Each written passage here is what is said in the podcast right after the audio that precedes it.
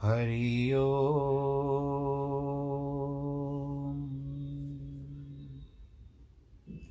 हरि ओ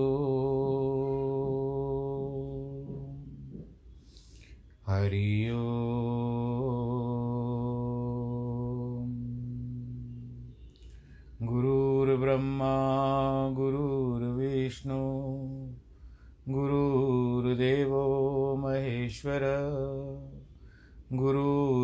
गुरुर्साक्षात् परब्रह्म। तस्मै श्रीगुरवे नमः।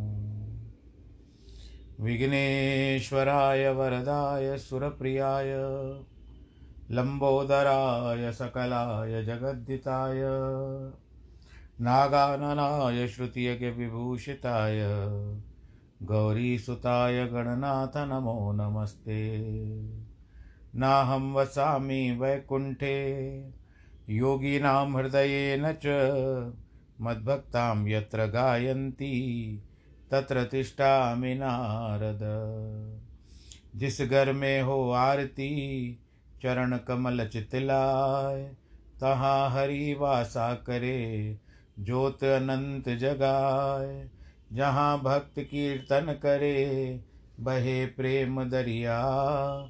तहाँ हरि श्रवण करे, सत्यलोक से आए। सब कुछ दीना आपने, भेंट करूँ क्या नाथ? नमस्कार की भेंट लो, जोड़ू मैं दोनों हाथ। जोड़ू मैं दोनों हाथ, जोड़ू मैं दोनों हाथ। शान्ताकारं भुजगशयनं पद्मनाभं सुरेशं विश्वाधारं गगनसदृशं मेघवर्णं शुभाङ्गं लक्ष्मीकान्तं कमलनयनं योगिवृधानगम्यं वंदे विष्णुं भवभयहरं सर्वलोकैकनाथं मङ्गलं भगवान् विष्णु, मङ्गलं गरुडध्वज, मङ्गलं पुण्डरीकाक्षमङ्गलायस्तनोहरि सर्वमङ्गलमाङ्गल्ये शिवे सर्वार्थसाधिके, शरण्ये त्र्यम्बके गौरी, नारायणी नमोऽस्तु ते, नारायणी नमोऽस्तु ते, नारायणी नमोऽस्तु ते। ओम नमो भगवते वासुदेवाय। प्रिय भक्तजनों, आइए आज के प्रसंग को आगे बढ़ाएँ। शुक्रवार का दिन। होलाष्टक आरंभ हो चुका है और आज दूसरा दिन है। हम अष्टावक्र मुनि के बारे में वर्णन हो रहा है यहाँ पर। क्या बता रहे हैं वो? हम अभी ग्यारहवें सूत्र में आए हैं। मुक्ताभिमानी, मुक्तो ही बद्धो बदाभिमान्यपि किवंतति ही सत्येयम न मतिम स मति स गतिर्भवेत्। अभिमा मुक्त का मुक्ति का अभिमानी मुक्त है बद्ध का अभिमानी बद्ध है। यहाँ तक वह किवंतति सत्य है कि जैसे मति द होती है, वैसे गति होती है। अष्टावक्र कहते हैं, जैसे मति है, वैसे ही गति होती है। ये एक अध्यात्म सूत्र है। एक सूत्र है कि अंत मति सो गति। अंत यानी मृत्यु के समय जैसी मति होती है, वैसे गति होती है। इस मत की पुष्टि के लिए कई कथाएँ हैं। कृष्ण ने गीता में कहा है कि अनासक्त पुरुष कर्म करता हुआ परम पद को प्राप्त होता है। जनकादि ज्ञानी जन भी आसक्ति रहित कर्म द्वारा परम सिद्धि को प्राप्त हुए हैं। जो योग में स्थित होकर, अर्थात स्थित प्रतीक होकर कर्म करता है, वह भी मुक्ति का अधिकारी है। अध्यात्म में अध्यात्म में अनेक उदाहरण है, जिनके यह सिद्ध होता है, जिनसे कि कर्म बंधन नहीं है। उसके प्रति जो आसक्ति है, जो राग है, वही बंधन है। बंधन के भय से कर्म छोड़ देना भी पाप है, एवं आसक्ति त्याग कर्म करना भी मुक्ति का साधन है। अतः पाप पुण्य कर्म में नहीं आसक्ति में होता है। निष्काम कर्म बंधन नहीं बनता। इस कर्म के संबंध में बड़ी भ्रांत धारणाएँ फैली हुई हैं कि कर्म बंधन का कारण है। किंतु वे कर्म बंधन बनते हैं जो आसक्ति, राग, द्वेष ईर्षा बदला लेने की भावना आदि से किए जाते हैं। कर्म का कारण शरीर नहीं, मन है। पहले विचार आते हैं, सब, तब कर्म होता है। मृत्यु के बाद तो शरीर छूट जाता है, किंतु मन तो साथ जाता है। मन के साथ विचार, वासनाएँ, आकांक्षाएँ, इच्छाएँ, अपेक्षाएँ आदि है। उपनिषद में कहते हैं कि मन ही बंधन और मुक्ति का कारण है। मन में जैसी भावना होती है, वैसे ही मनुष्य की भी गति होती है। यादृशी भावना यस्य सिद्धिर भवती तादृशी। जिसकी जैसी भावना होती है, उसको वैसे ही सिद्धि मिलती है। पाप पुण्य का फल न कर्म में होता है, न उसके फल में। वह कर्ता की भावना में होता है। इस तथ्य को अष्टावकर कहते हैं कि मैं मुक्त हूँ, ऐसे जो मानता है, वह मुक्त है। तब अपने को जो बद्ध मानता है, वह बद्ध है।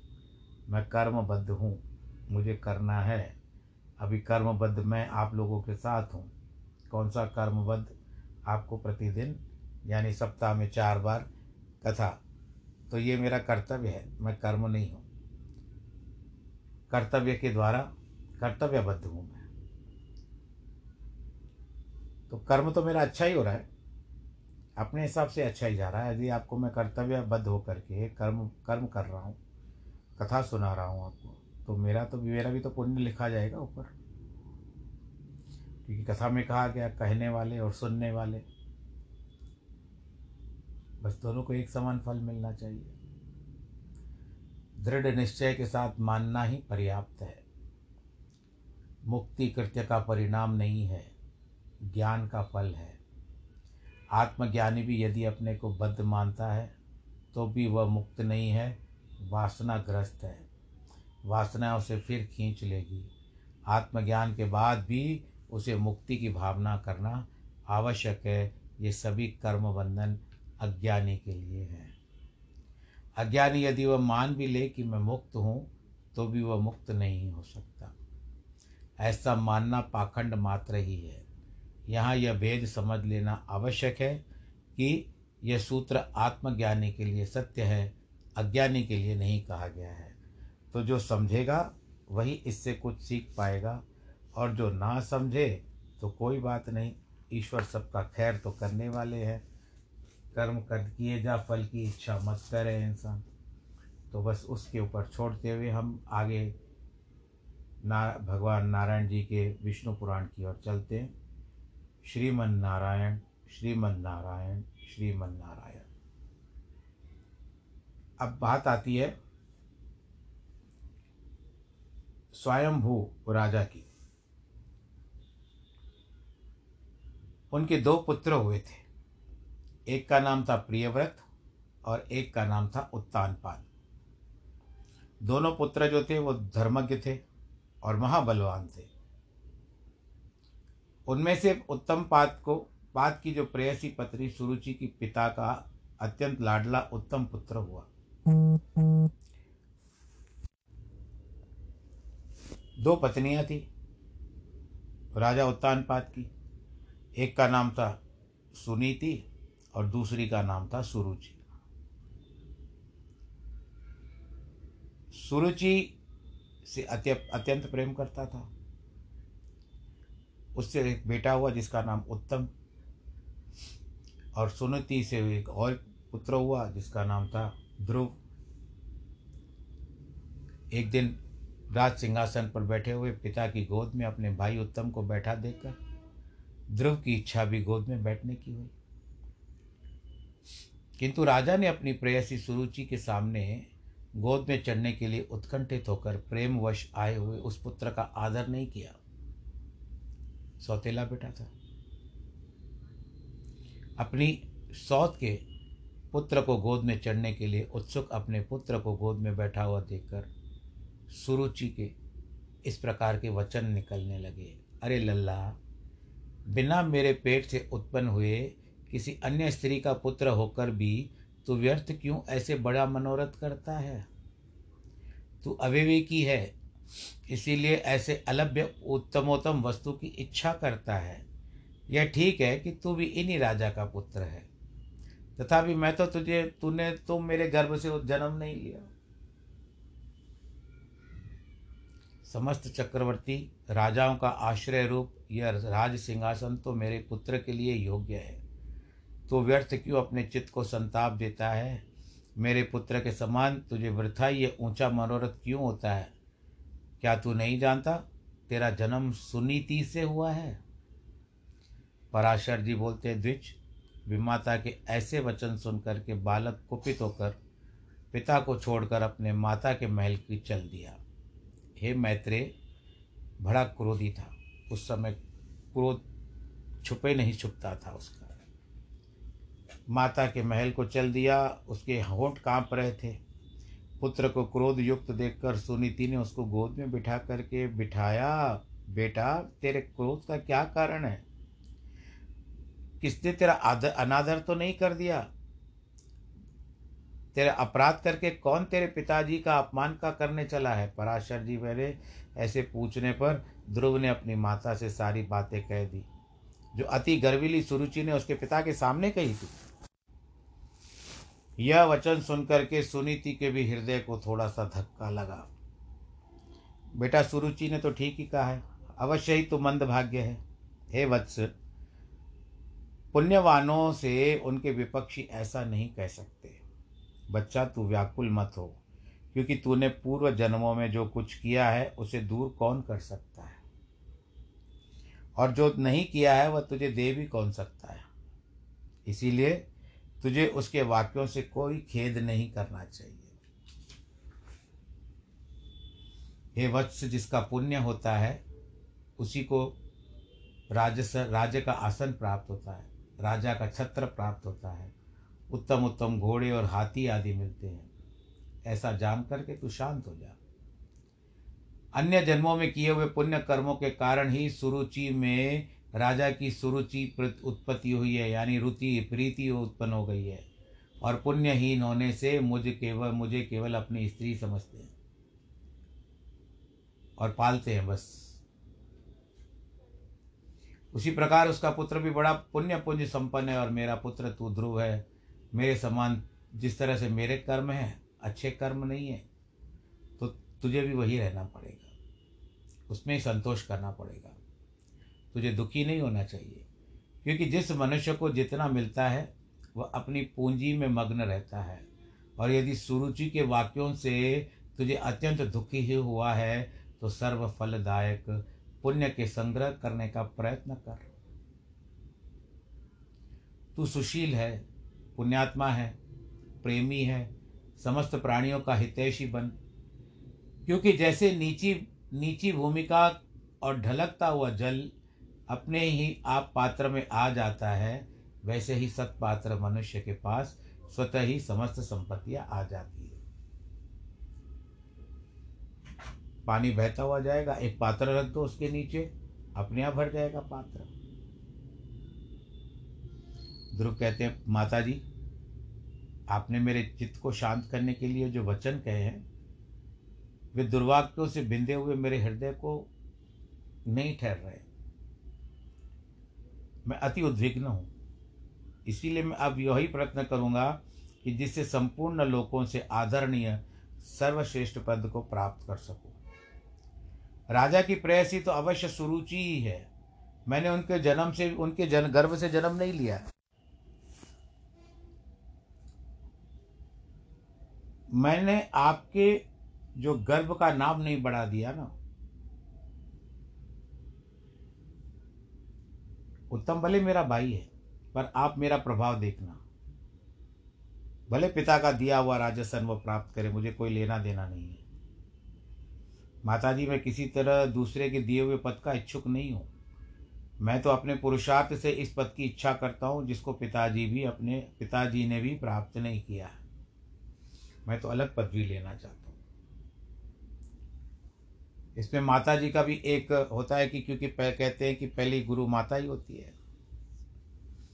अगर वो इतना सब कुछ न सिखाती तो आज ध्रुव इतने पद पर नहीं पहुँच सकता। तो माता ने उसको एक ऊपर का जो हुक्म हुआ, संकेत के द्वारा उसको समझा दिया कि तुम तो इस पिता की गोद, क्या तुम तो श्री हरि की गोद प्राप्त करने की चेष्टा करो। तो बस ऐसे कहते हुए जब सो गए और रात को ध्रुव को नींद नहीं आ रही थी, चुपचाप उठा और घर से निकल गया। इस कथा के वार्ता में यह बात आती है कि पूर्व जन्म में ध्रुव जो थे, एक ऋषि थे। एक बार उनकी इच्छा हुई कि मैं भी एक राजकुमार को देखा, वो आए थे वन में। उनको देख करके अचानक ऋषि का जो मन था रजोगुण से भर गया। उनके हृदय में यह बात आई कि क्यों न मैं भी थोड़ा समय राजकुमार बन जाऊँ। बस वो इच्छा की थी इस जन्म में राजकुमार हुए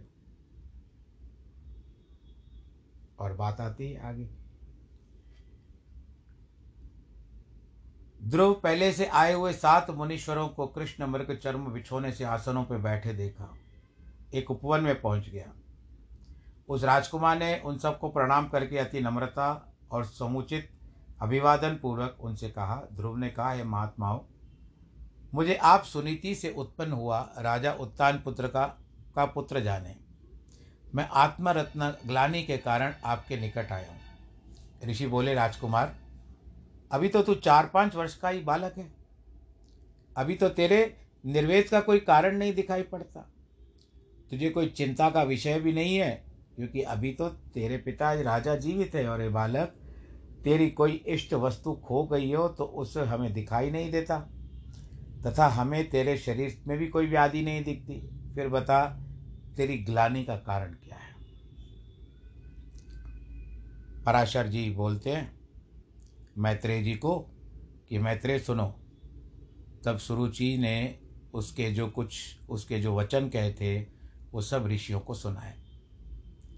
उसे सुनकर वे ऋषिगण आपस में कहने लगे, अरे, देखो, क्षात्र तेज कैसा प्रबल है? यानी इसका जो क्षत्रिय का तेज है, वो कैसे प्रबल है?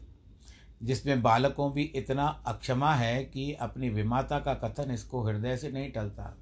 ऐसे कौन से भेद शब्द भेदी बाण जैसे मारे हैं, इसके हृदय को आघात किया है, शब्दों के द्वारा आघात किया है और मर्म को भेद दिया है इसके निकल ही नहीं रहा है अपने विमाता के वचन। कभी कभी ऐसा हो जाता है, आपको भी कभी कट्टू कोई वचन सुना के जाता है तो थोड़ी देर तक आप अपने हृदय में उसको पचा नहीं पाते हो।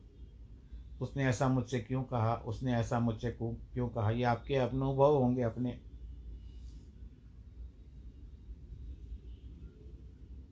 और कभी कभी ऐसे भी होती है कि केकई जैसी सीता, केकई जैसी माता भी जो होती है, मैं सीता कह गया केकई जैसी माता होती है, वो राम को वनवास भेज देती है और अंततः राम जी का नाम हो जाता है।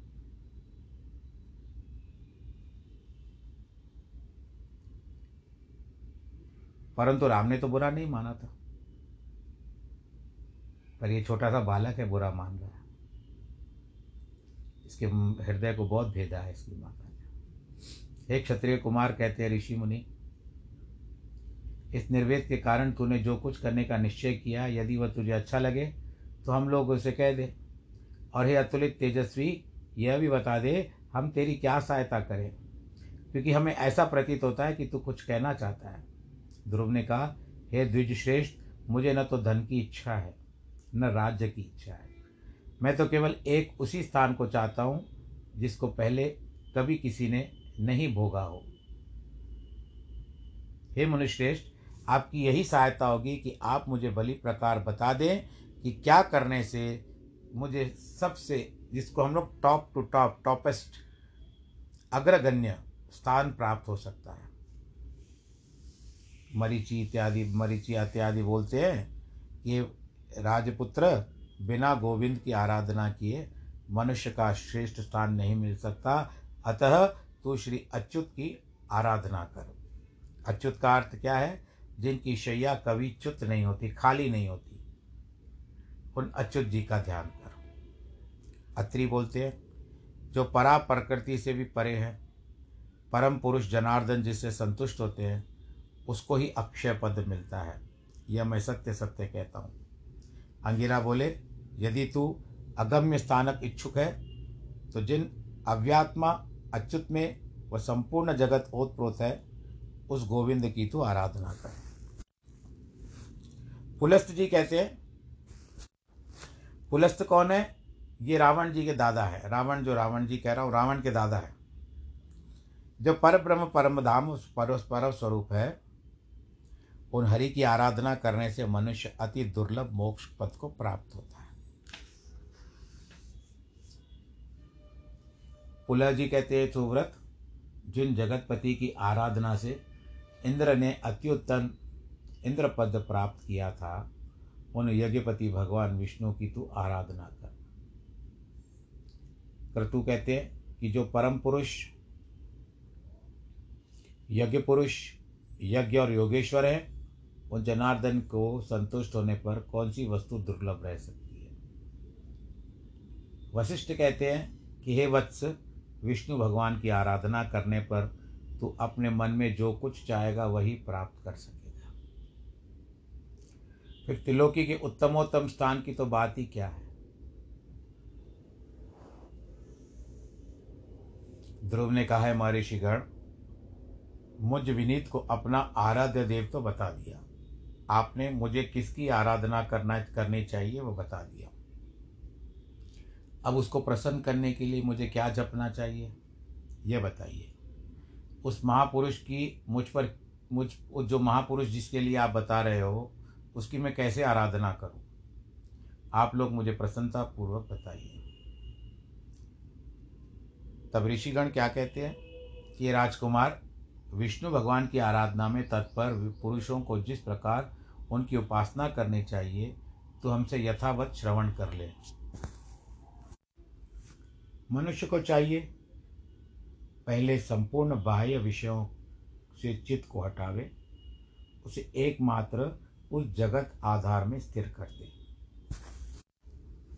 अब जिस तरह से अष्टाक्षर मंत्र है या द्वादश अक्षर मंत्र है, ये तो कथा में नहीं लिखा हुआ है। हम ऐसे ही यहाँ पर विचार विचार करते हैं। भगवान का सब में वास है। सब जगह पर है। कण कण में है। इस बात को भी हम मानते हैं। इसके लिए भगवान जी को वासुदेव कहते हैं। और ओम नमो भगवते वासुदेवाय द्वादश अक्षर मंत्र है। कई जो वैष्णव मत के होते हैं, वो इसका ध्यान करते हैं और ओम नमो भगवते वासुदेवाय का निरंतर जाप करते रहते हैं। अब यहाँ पर भगवान जी के लिए, यहाँ पर क्योंकि विष्णु पुराण में जो लिखा हुआ है, वही मैं आपको बता रहा हूँ। वैसे श्रीमद् भागवत की कथा में उनको नारद से भेंट हुई थी। नारद जी ने जब उनको अकेले निकलते हुए देखा तो उनको मन में कि आखिर बालक करेगा क्या? इसके मन की था तो लूँ, कहाँ तक जाता है? तो वार्तालाप हुआ नारद जी का और ध्रुव जी का। तो नारद जी ने सारी बातें उनसे पूछी और जब अपने हृदय की जो बात हुई थी, माता सुनीति ने जो उनको मन में कहा था, फिर उसकी माता सुरुचि ने जो कहा था और सुनीति ने जो अपने उन पुत्र को उपदेश दिया था कि तुझे उस परम पिता की गोद की आराधना करनी चाहिए तो वो रात को निकल पड़ा था। तो एक कहीं ना भटक न जाए। ऐसा विचार करके नारद जी वहाँ पहुँचे थे और उन्होंने उस समय में उसकी टो लेने का और था लेने का किया कि आखिर ये बालक कर क्या सकता है। जब उन्होंने स्थिर देखा, क्योंकि स्थिरता का मतलब ही ध्रुव होता है। बालक को स्थिर देखा कि टस से मत नहीं होगा, ये दृढ़ संकल्प है, डिटरमाइंड बालक है बालक है, इसके लिए क्या करना चाहिए, इसको मंत्रोपदेश देना चाहिए। तब नारद जी ने कहा कि सब और से श्वासों को खींच लो। प्राणायाम करना है, प्राणायाम के बाद धीरे धीरे श्वासों को जीतना है, और उन श्वासों में ओम नमो भगवते वासुदेवाय। अगर मैं कह रहा हूँ तो अगर आप भी गुनगुनाएँगे, कहेंगे तो अच्छा है। ओम नमो भगवते वासुदेवाय। ओम नमो भगवते वासुदेवाय। ओम नमो भगवते वासुदेवाय। ओम नमो भगवते वासुदेवाय। ओम नमो भगवते वासुदेवाय। हो जाएगा काम। कानों ने सुना? तो अच्छा लगा, पर जिवा ने गुनगुनाया तो और भी अच्छा हो जाएगा। मुझे लगता है आप लोगों ने गुनगुनाया होगा। गुनगुनाया ना? बोलो, नारायण भगवान की जय। भाव आ जाता है, और कुछ नहीं होता है। आजकल तो हम नाम रहने से रख, रह रह गए। बच्चों के नाम। आधुनिक नाम चाहिए, कहते हैं। वो पुराने नाम भूल चुके हैं। भगवान के नाम रखे जाते थे कि कम से कम अपने बच्चों को तो बुलाते रहे तो हमारे कर्म सच्चे हों। पर बात नहीं आ रही आजकल। आधुनिक नाम रखने जा रहे हैं। चलिए, सांसारिक की बातें हैं तो बाहर की बातें ना करते हुए भगवान जी की बातें करते हैं। अब यहाँ पर देखो मुझे ये सायरन की आवाज़ें कितना बाहर की सताती है, लेकिन क्या मैं कथा रोकता हूँ? घर ही मेरा ऐसे स्थान पर है, उसको कुछ नहीं कर सकते। पर एक दिन भगवान जी अच्छा अगर चाहे तो उनकी इच्छा से मुझे एक स्टूडियो देंगे, जहाँ पर से मैं और कुछ अच्छी कथाएँ, भजन और संगीत के द्वारा आप तक पहुँचाऊँगा। वो भी दिन आएगा। मैं इच्छा नहीं कर रहा हूँ। अगर चाहे तो दे भगवान, नहीं तो मैं उनसे मांग नहीं रहा हूँ। तो यहाँ पर जो मुनियों की बात कही गई है, हम आप, उसके साथ हम बात करते हैं एकाग्रचित होना चाहिए। तन्मय भाव से भी जो कुछ जपना चाहिए वह सुनो। हम भी जब पूजा करवाते हैं ना आपको पंडित लोग तो आपको कहते हैं कि भगवान जी का ध्यान करो, स्मरण करो, और गुरु का ध्यान करो, क्योंकि गुरु देवता से भी आग्रह नहीं होते हैं। गणेश जी का स्मरण करो। तो आपको उस समय में वो सारे जो विचार होते हैं ना, साकार रूप के, जो भगवान जी का जिस प्रकार का रूप है वो है, जिस तरह से हम भगवान विष्णु का विचार करते हैं। है तो अवर्णनीय रूप, परंतु संक्षेप में ऐसे ही कहते हैं कि भगवान जी श्याम वर्ण है। शंख, चक्र, गदा, पद्म धारण किए हुए हैं। और वनमाला पहनी हुई है वैजंती माला भी कह सकते हो। सिर पे मुकुट है, कानों में कुंडल है, चतुर्भुजी स्वरूप है। एक हाथ में शंख है, जिसका नाम है पाँच जन्य दूसरे हाथ में चक्र है, जिसका सुदर्शन। तीसरे हाथ में गदा, जिसका नाम कौमोदनी। और चौथा पद्म, जो कमल का फूल लेकर के भगवान जी हैं। कमल के फूल से दोनों का संबंध है। माता लक्ष्मी का भी है और भगवान नारायण जी का भी है। क्योंकि इसके लिए भगवान विष्णु को पद्मनाभ भी कहते हैं। आप लोगों ने सुना होगा। नाभि से पद्म नाभि से जो कमल की उत्पत्ति हुई है, सर्वप्रथम, उसी से ब्रह्मा जी उत्पत्ति हुई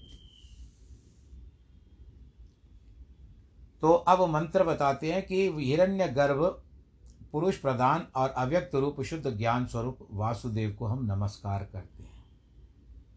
और इस ओम नमो भगवते वासुदेवाय मंत्र को पूर्व काल में तेरे पितामह भगवान स्वयंभू मनु ने भी जपा था। तब उसके संतुष्ट होकर श्री जनार्दन ने उन्हें त्रिलोकी के दुर्लभ मनोवांछित सिद्धि दी थी। इसी प्रकार तू भी इस प्रकार निरंतर जप करता हुआ श्री गोविंद को प्रसन्न कर। तो आज के प्रसंग को भी भगवान जी वहाँ पर प्रसन्न हो जाएँगे और यहाँ पर हमारा प्रसंग भी आज विश्राम ले रहा है। आप सब लोग अपना ध्यान रखिएगा। ईश्वर आप सबको खुश रखे, आनंदित रखे, प्रफुल्लित रखे। सारी बाधाओं को भी दूर कर दे। जिनके वैवाहिक जन्मदिन है और वर्षगांठ है, उनको ढेर सारी बधाइयाँ। कोरोना ने पैर कम करने शुरू कर दिए हैं, फिर भी आप अपना ध्यान अवश्य रखिएगा। वैक्सीनेशन भी आप लोगों की हो चुकी होगी, बड़ी आयु वालों का भी बूस्टर हो चुका होगा। फिर भी लापरवाही ना बरतें, जितना हो सके मुख पर मास्क ज़रूर लगाएँ और ईश्वर की आराधना करते रहें। द्वादश पंख सजा जपते रहें नमो नारायण।